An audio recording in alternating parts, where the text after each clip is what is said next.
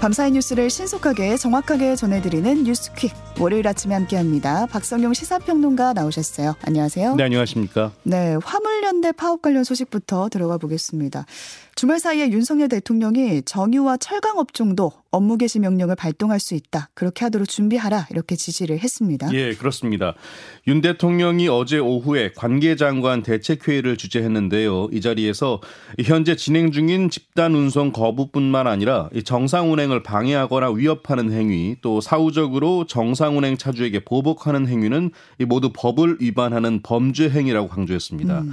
이어서 어떤 경우에도 타협하지 않을 것이라고 했고요. 법과 원칙에 따라 그에 상응하는 책임을 끝까지 물겠다고 덧붙였습니다. 네. 그러면서 윤 대통령은 정유와 철강 같은 이 추가 피해가 우려되는 업종은 이 즉시 업무 개시 명령을 발동할 수 있도록 준비하고 이 대체 수단을 신속히 확보해서 산업 피해가 최소화되도록 해주길 바란다. 이렇게 관계 장관들에게 당부했습니다. 음. 그리고 내일로 예정된 민주노총 총파업에 대해서도 언급했는데요.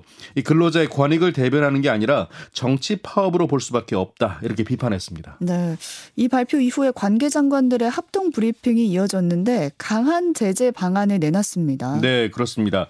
우선 운송을 거부하는 화물 차주에 대해서 유가 보조금 지급을 1년 제한하고요. 고속도로 통행료 감면 대상에서도 1년간 제외하겠다고 밝혔습니다. 음. 업무 개시 명령 1차 불이행 시 받을 수 있는 이 30일 이하 운행 정지 외에도 총파업에 나선 화물차 기사들이 받을 수 있는 제재를 확대하는 방침을 밝히는 겁니다. 운송 방해 행위에 대한 대응 조치도 강화하기로 했는데요. 정상적 운송을 하는 차주에게 문자나 전화, 협박 등을 하는 경우에 이 화물 운송 종사 자격 취소 조치를 할수 음. 있도록 관련법을 개정하고요. 네. 아울러 자격 취소 때는 2년 내 재취득을 제한하기로 했습니다. 이 정부가 동원할 수 있는 차량을 확보해서 물류 차질에 최대한 대응하겠다는 계획도 내놨는데요. 이 자가용 유상 운송 허용 대상을 8톤 이상 일반용 화물차까지 확대하고요. 유조차 외에 곡물, 사료 운반차까지 자가용 유상 운송 대상에 포함하고 고속도로 통행료도 면제하기로 했습니다. 네, 정부가 연일 이렇게 강경 기조 이어가고 있는데 화물연대 역시 파업을 계속하면서 강대강 대치를 보이고 있는 상황인데요. 피해 상황은 어떤가요? 네. 우선 주요 항만의 화물 반출입량과 시멘트 출하량은 파업 전 수준으로 서서히 회복하고 있는데요. 음. 하지만 타이어 업계를 비롯한 철강과 석유화학 업계에서는 피해가 늘고 있습니다. 네. 국내 최대 타이어 생산 업체죠. 이 한국 타이어 대전 금산 공장의 현재 컨테이너 입출 고율은 평소에 이 40% 수준으로 크게 줄었고요. 포항 철강 업체에 출한 지원으로 경북 지역 건설 현장 120여 곳 가운데 절반 이상의 레 미콘과 철근 같은 자재가 제때 공급되지 않고 있습니다. 예, 그리고 충남 현대 오일뱅크에서는요. 평소 하루 150에서 200대 가량 운행하던 탱크로리가 이 파업 첫날부터 한 대도 나가지 못하면서 이 석유 운송이 전면 중단된 상태인데요. 네. 한국 석유공사 유가 정보 시스템 오피넷에 따르면 어제 오후 2시 기준으로 전국의 88개 주유소의 기름 재고가 동난 상태입니다. 음. 자, 이런 가운데 화물연대 노조원들은 휴일에도 전국 곳곳에서 안전 운임제를 확대를 시행하라면서 선전전이나 집회를 열었습니다. 네, 강대강 대치로 피해를 보는 건 또 어차피 국민이니까 좀 협의점이 조속히 마련이 됐으면 좋겠습니다. 예. 월드컵 소식도 보겠습니다. 지난 포르투갈전 경기 보셨죠? 예, 봤습니다. 네, 정말 기적적으로 포르투갈을 꺾으면서 16강에 올랐는데 내일은 새벽 4시에 브라질을 상대로 경기를 합니다. 첫 원정 8강 도전이라고 보면 되겠죠? 예, 그렇습니다. 자, 무엇보다 간절했던 기적이 마침내 이루어졌습니다. 네, 정말 믿을 수가 없었어요. 그랬죠. 우루과이와 0대 0으로 비기고 이 가나에 2대 3으로 졌던 벤투고 이 포르투갈과 대회 조별리그 3차전에서 2대 1 역전승을 거뒀는데요. 우리로서는 무조건 승리가 필요했던 경기에서 막판까지 1대 1로 맞서 탈락하는 듯 했는데 네. 하지만 후반 46분 황희찬이 손흥민의 도움을 받아서 결승골을 터뜨렸고요. 극적으로 16강의 티켓을 손에 넣었습니다. 네, 추가 시간에 넣은 골이었어요. 예. 자, 이로써 한국은 조별리그 H조에서 1승 1무 1패 2위로 16강에 올랐고요. 브라질은 2승 1패로 G조 1위를 해서 8강에서 만나게 됐는데요. 여기서 한국이 브라질을 꺾으면 음. 사상 처음으로 원정 월드컵 8강 진출의 대업을 이루게 됩니다. 네. 지금까지 한국 축구가 월드컵 8강에 올라본 것은 4광 신화를 쓴 2002년 한일 대회가 유일한데요. 음. 이 만약 한국이 브라질을 꺾으면 같은 일본과 크로아티아 경기 승자와 8강전을 치르는데 여기서 한일전이 성사될 아. 가능성도 있는 상황입니다. 네. 자, 우리 대표팀 어제 브라질과 일전에 대비한 처음이자 마지막 훈련을 진행했고요. 벤투 감독 우린 잃을 게 없다면서 후회 없는 총격전을 예고했습니다. 네, 이 경기가 끝나는 대로 저희 굿모닝 뉴스가 시작이 되니까 저희가 가장 빠르게 경기 소식 전해드리도록 하겠습니다. 우리가 16강에서 맞붙는 브라질 대표팀의 경우에 지금 최강팀이라고 알려져 있잖아요. 예. 그럼에도 불구하고 지금 줄줄이 부상에 시달리고 있다. 이 소식은 좀 희소식인 것 같아요. 그렇습니다. 자, 아시다시피 브라질은 피파 랭킹 1위입니다. 음. 역대 월드컵에서 다섯 번이나 우승한 명실상부한 축구 강국이고요. 이번 월드컵에서도 가장 강력한 우승 후보로 꼽히고 있습니다. 하지만 브라질은 지난 여름 우리와 평가전을 치를 때만큼 최상의 전력은 아닌데요. 이 세비야의 레프트백인 텔레스와 유벤투스의 레프트백 산두르는 모두 부상이고요. 아스널의 공격수 제수스도 부상입니다.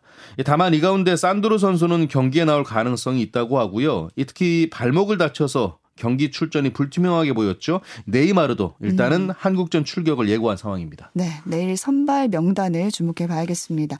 다음 소식으로 가보겠습니다. 서훈 전 청와대 국가안보실장 서해 공무원 피격 사건으로 주말 사이에 구속이 됐는데요. 문재인 전 대통령이 SNS에 입장을 밝혔습니다. 네, 그렇습니다.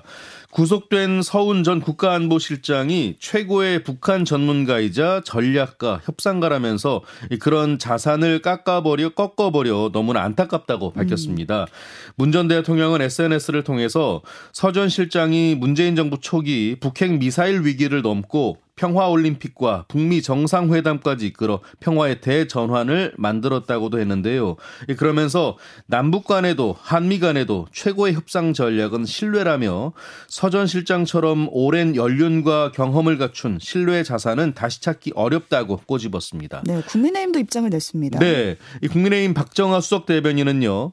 서해 공무원 피격 사건은 평범한 우리 공무원을 죽음에 이르도록 방치한 것도 모자라서 국가가 나서 자료를 조작 은폐 월북몰이로 규정한 사건이라고 했고요. 음.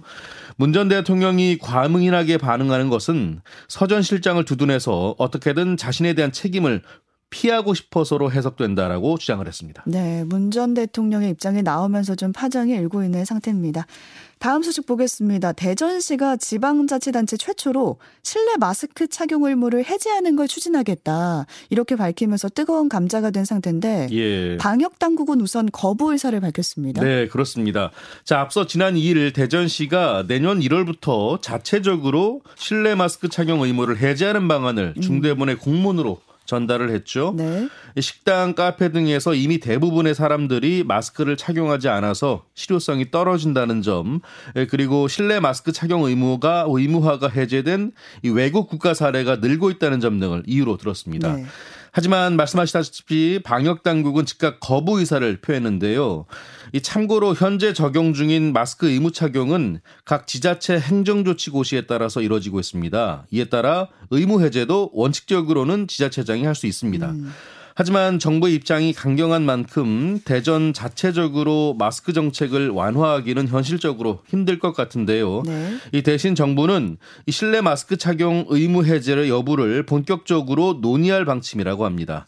오는 15일 이 코로나 대응 방향 관련 1차 전문가 공개 토론회를 여는데요. 이와 함께 자문 논의회 등 논의 등을 거쳐서 음. 실내 마스크 의무 완화 시기 등을 구체적으로 구체화한다는 계획입니다. 네, 실내에서 마스크 쓰는 게 지금 습관화가 되어 있는데 이게 과연 언제쯤 풀릴까 다들 주목하고 있는 상태인데 지금 그렇죠. 대전시가 운을 띄웠습니다. 북한에서 한국 드라마와 영화를 유포한 10대 청소년들이 공개 처형됐다 이런 보도가 나왔습니다. 네. 자유아시아 방송이 보도한 내용인데요. 이 방송은 양강도의 주민 소식통을 인용해서요. 이 지난 10월 양강도 해산시에서 10대 학생 3명이 공개 처형됐다면서 남조선 영화와 불순 녹화물을 시청하고 유포한 학생 2명과 이 계모를 살인한 학생 한 명이 처형됐다고 전했습니다. 오. 이 북한에서는 10대 학생들이 한국 영화를 보다가 처음 적발되면 노동 단련대라는 곳에서 처벌이 내려지고요. 음. 다시 적발되면 5년의 노동 교화서 처벌이 내려지고 부모도 자녀 교양 책임을 물어 노동 교화소에 수감된다고 합니다. 하지만 한국 영화나 드라마를 유포하거나 판매하다 단속이 되면 미성년자라도 사형에 처하는 것으로 알려졌습니다. 아, 네. 이 방송은 또 공개 처형이 해산 비행장 활주로에서 진행이 됐고 해산 주민들이 모인 비행장에서 이 당국은 10대 학생들을 공개 재판장에 세워놓고 사형 판결을 내린 다음에 즉시 총살했다고 보도했습니다. 아, 네. 며칠 전에 새벽 시간에 금은방에 침입해서 순식간에 귀금속을 훔쳐서 달아난 10대 청소년 3명이 있었는데요. 경찰이 체포를 했습니다. 근데 예. 이 가운데 범행을 주도한 한 명에게 구속영장 청구됐다고요? 예. 10대 청소년 3명은 지난 2일 새벽 광주 동구 충장로 귀금속 거리에 있는 금은방에 침입을 해서요. 음. 어, 15초 만에 어. 금팔찌 등 3천만 원 상당의 귀금속을 훔쳐 달아난 혐의를 받고 있습니다. 순식간에 망치로 다 깨서 가지고 갔어요. 네, 그렇습니다. 이 상황을 제가 조금 더 설명을 드리면 네. A군은 오토바이 헬멧을 쓴 채 유리로 된 금은방 출입문과 진열장을 망치로 음. 차례로 부순 뒤에 이 같은 범행을 저질렀다고 하고요. C군도 헬멧을 쓴 채로 금은방에 함께 침입해서 깨진 진열장에서 귀금속을 주워 담았습니다. 이 두 사람은 주변에서 망을 본 중학생 B군과 합류해서 오토바이를 타고 달아났는데요. 이 경찰은 CCTV 추적 등을 통해서 어, 한 모텔에 숨어 있던 세 사람을 범행 9시간여 만에 붙잡았습니다. 네. 일단 경찰은 고교 자퇴생 16살 A군에 대해 구속영장을 신청했고요. 함께 체포된 중학생 B군과 초등학생 C군은 조사를 마친 뒤에 보호자에게 일단 인계 를 했습니다. 초등학생이 있었어요. 예, 12살이었습니다. 자, 경찰은 범행 가담 정도와 촉법 소년인 점 등을 고려해서 불구속 수사한다는 방침이고요. 이들에게 작물 처리를 부탁받고 귀금속을 가져간 남성 추적하고 있습니다. 네. 또 배달만 하는 식당 있잖아요. 예. 근데 그 안에 비밀 사무실을 차려놓고 성매매를 알선한 일당이 있었는데 경찰에 붙잡혔습니다. 네, 그렇습니다. A씨 일당은 서울 강남 주택가에 샐러드 등을 판매하는 배달 전문 식당을 차린 뒤에요. 식당 안 비밀 사무실에서 성매매 알선 블로그 24개를 운영한 혐의를 받고 있습니다. 네.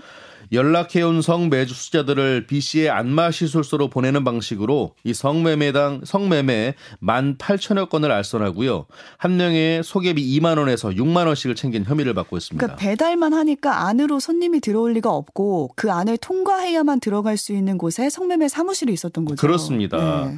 자, 사무실에는 뭐 노트북 컴퓨터, 대포폰, 무전기 같은 뭐 운영과 영업에 필요한 장비는 물론이고요.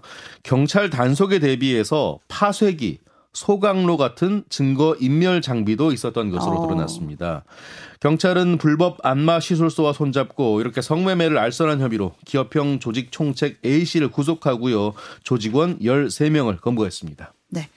다음 소식 보겠습니다. 못된 장난으로 다른 사람의 업무나 공무 수행을 방해하는 사람을 벌금형으로 처벌하는 경범죄 처벌법 조항이 있는데요.